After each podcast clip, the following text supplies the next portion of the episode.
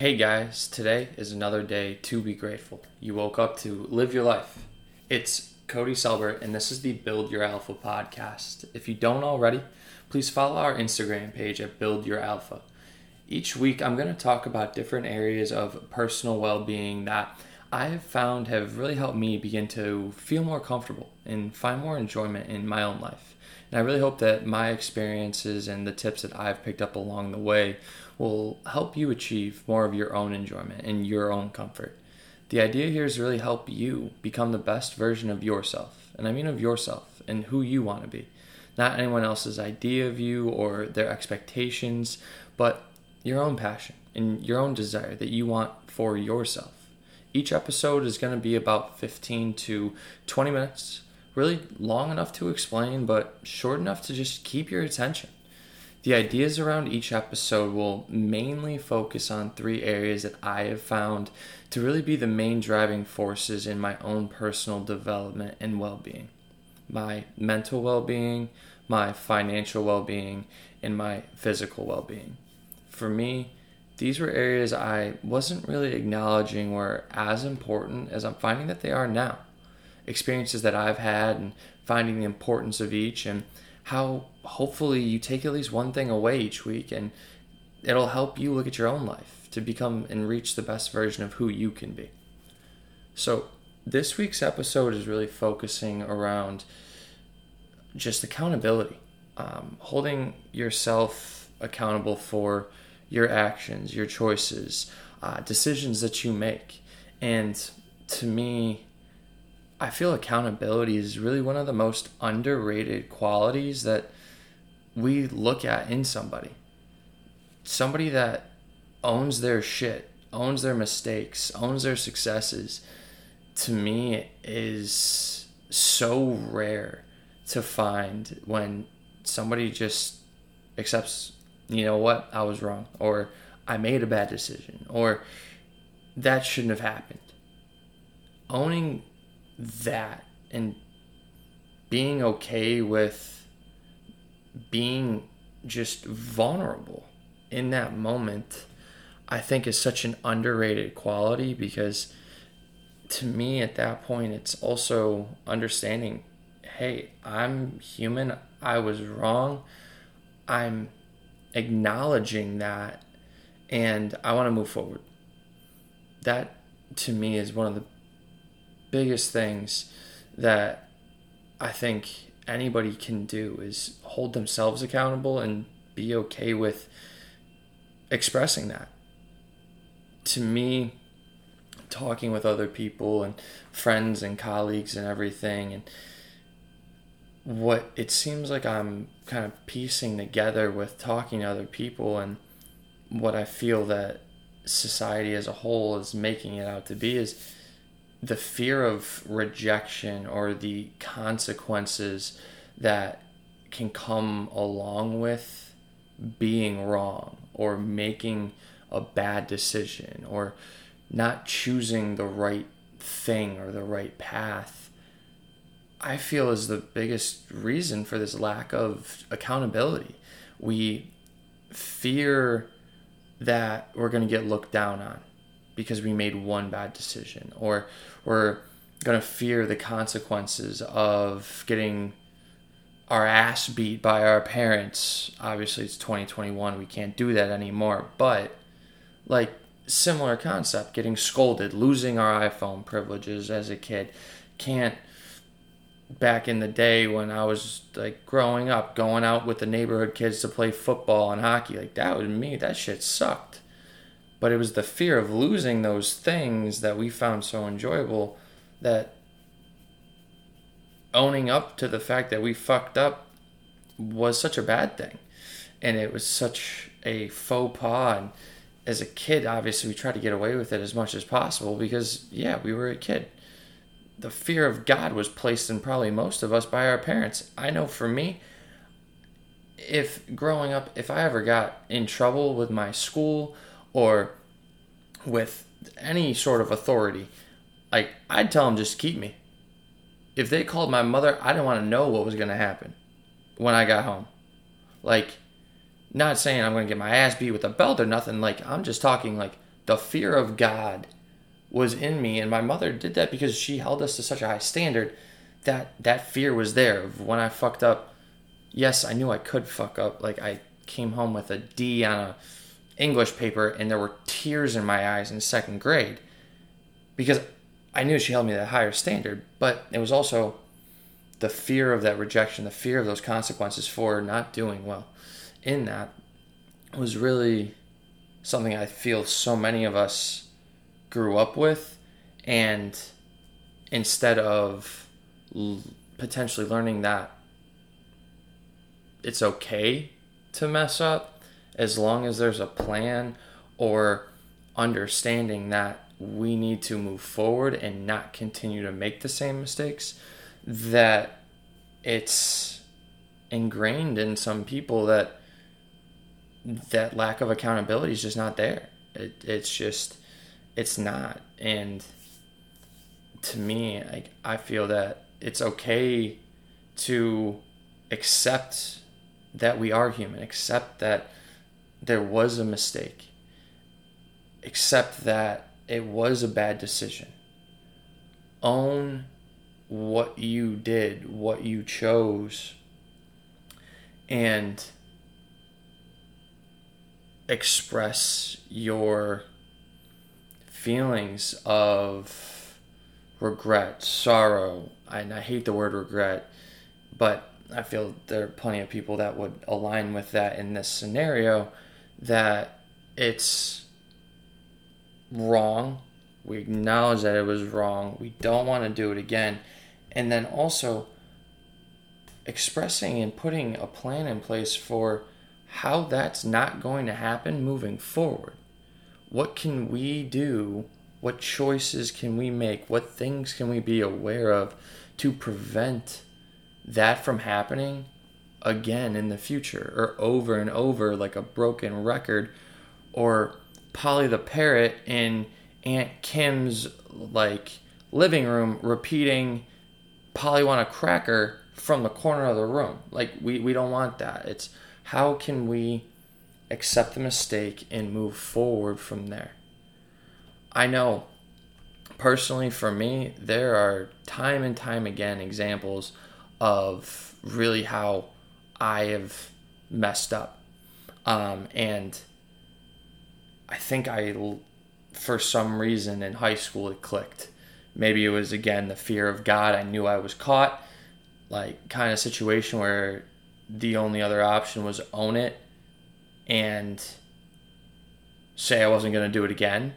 And from there, it kind of spiraled and made me start to think about well, what happens if we just continue to own that we were wrong? It's not the end of the world.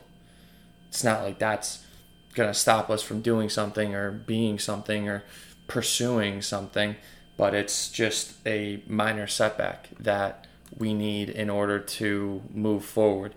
And one of honestly my biggest ones that I know happened plenty of times uh, was when I was in high school. There were plenty of times that there were dumb dumb choices, dumb decisions that I made, and the biggest one that I think I'm kind of alluding to talking about this a couple seconds ago is when I was a junior in high school. Um, I was in the advanced math class and I was very close with our teacher. We kind of shot the shit type of deal, very like comfortable. Um, would, would like go to her during like study hours and things like that and it was the last day of our study days before finals, before summer vacation. And it was the last period of the day. And it was probably 75 degrees, sunny blue skies in Buffalo. And the last thing that I wanted to do was sit in a classroom and study for a Algebra 2 final. I enjoyed math, and even that made me cringe. Like, not my cup of tea. So I had the bright idea to try and convince our math teacher that everybody was ready for this final and prepared, and nobody needed this last study period to be able to be ready for the exam next week. And I go in, I get the class behind me. They're all like, Yeah, miss, we are totally ready. And everybody's all on board. And we end up convincing our teacher that this was a good idea, that everybody was going to be fine. And my math teacher puts me in charge of going to the gym and trying to find a kickball at that very end of the day. So I'm running in dress clothes across across the school, going over to the gym and find the gym teacher, get the kickball, run back out to the baseball field, and there's everybody ready to go. We play the kickball, everybody has a blast, and it was a great last study day period. Come to the final. Needless to say, I felt very confident and felt that I did great. However, score did not reflect the confidence that I uh, that I felt. Um, 69%. Um, and I was the only person in the entire class to get below a C plus. Mind you, remember, I was the dumbass that had the bright idea to do kickball for the last period. Also, don't forget fear of God from my mother. So, needless to say, there was a uh, meeting with my college counselor and my mother two weeks after school was over. Counselor, my mother, and I are sitting down at the table, and they ask me what happened. And instead of making something up, I decide, you know what? I I I gotta own it. I messed up, thought I was ready. I clearly wasn't. It's not gonna happen. You you know my grades are great, like are strong, and my college counselor was like, you know what? This happens. Things happen. Nobody's perfect. Got behind me. I don't know if my mother just believed the college counselor or whatnot, but the fact that I was owning my mistake, I said I'm going to make sure to study for exams and this, that, the other thing in order to prevent this in the future. Man, I walked out of there a lot better than I had expected.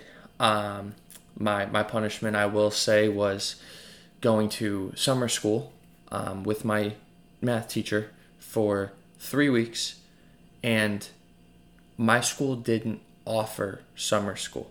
That wasn't an option. Uh, but somehow my mother convinced the teacher to come in and sit with me for three days a week for three weeks. Um, that was fun. But again, I guarantee that if I would have tried to make up some bullshit and be like, nope, wasn't my fault, the grading is wrong, this, that, the other thing, when I was in that meeting, there's no way I would have come out of that as well as I w- as I did. Um, really, I, I, that is one of the funniest accountability stories I think I could probably ever think of. Um, and honestly, the other one is another high school one. Clearly, I was a model student um, really back in the day, but the other other one was during my AP English class my sophomore year. Um, I didn't read books when I was in high school, and this was actually my junior year English class. Um, there were plenty of AP classes I probably shouldn't have been in, but I did sign up for them because that's what my school offered and that's what it was. But um, long story short, do you remember the popcorn reading back in the day? So we were doing popcorn reading for this book and obviously didn't buy the book, like I said. and my English teacher is having people do the readings, and I'm sitting in the back corner drawing the Mighty Ducks logo and not reading with the class. And my teacher calls me out. Selbert, what are you doing? Uh, tell him I'm drawing because it helps me helps me focus and listen while somebody's reading. And he's like, "Well, where's your book?" I told him I didn't have it. Kind of avoided the whole "I didn't buy it at all" conversation, but then he tries to question that I'm actually being honest about the drawing and helping me focus, and asks me what the person that I just read read, and I gave the synopsis of the main characters carrying this uh, trumpet case that he's pretending it has a gun in it. And then the teacher's like, All right, clearly you're paying attention. And this girl pipes up and asks me if the character in the story is being sarcastic or being honest. And I turn and I look at her and I say they're being they're being sarcastic in this instance and the entire class was silent. But again, going back to the accountability piece, I didn't make up that I read what we were reading. I didn't make up that I was reading. Told the truth, told them this was why I was doing it, and class went on as if nothing had happened so I mean, for me, these are all I know silly examples of being accountable, and I'm sure there are plenty in my career that I can think of of places where I messed up. I needed to own it. I needed to make a correction, and then move on. And there are time and time again that I can reiterate those those stories throughout different positions that I've held of yeah, this needed to be corrected for this. I've already done it, done it, put it in place, and this is how we're to make sure it doesn't happen moving forward. And leadership and managers that I've had have always been, in my experience, very receptive and very appreciative of the fact that that action was taken, that ownership of the process, that ownership of the mistake was happening, and then just moving forward from there. So, I mean, really, there's only one question that I want to leave you guys with this week. It's do you feel that you hold yourself accountable for the outcomes of your own life? Or do you feel like you point the finger at outside circumstances or other people that made the impact on the outcome of something in your own life? And if you're truly being honest with yourself and you find that your answer is the latter? Why is that? Do you fear that rejection, that fear of conse- the consequences and what other people are going to think of you? What what is that driving force that you feel you find yourself pointing the finger rather than looking at yourself to make those changes and hold yourself accountable? So that is it for this week's episode. I really hope that you guys enjoyed my experiences uh, growing up, especially through high school, and just owning my mistakes, owning things that I did and choices that I made. Personally, how I think that keeping myself accountable through the years has kind of kept me out of hotter water than I really could have been in certain situations. Uh, I believe that people do know that nobody is perfect and that as long as that there is a plan in place and that understanding that we want to avoid that mistake or that bad decision in the future people are going to be more lenient. People are going to be more understanding in those cases. So i'm really looking forward to hearing your guys' thoughts your feelings and your opinions on this week's episode please do leave a comment. Follow our social media pages at Build Your Alpha, and I hope that you guys join us next week. But until then, take every day as a blessing because the next is not guaranteed. So take that chance, be authentic, and always know you are the only you.